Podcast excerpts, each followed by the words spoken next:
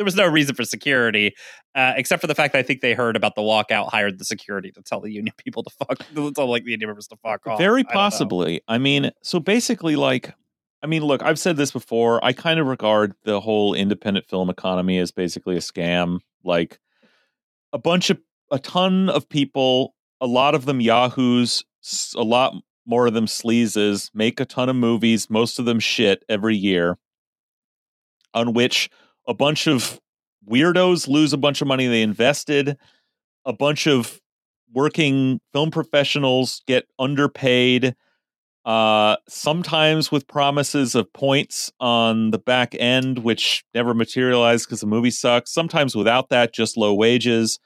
Um, but are doing it for the experience, the exposure, whatever.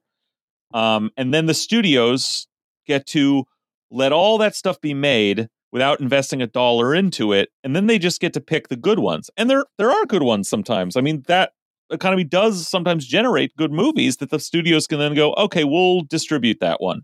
We'll see they you see it at a festival, and they'll distribute that.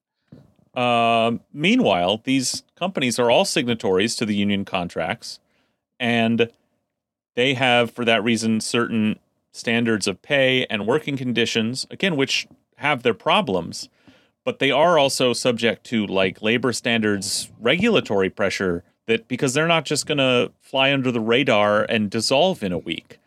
Uh, but they get to go and release these this small number of independent films and say, well, we had nothing to do with the making of that. We just bought the final product. We weren't involved in what was whatever was happening out there in the wilderness.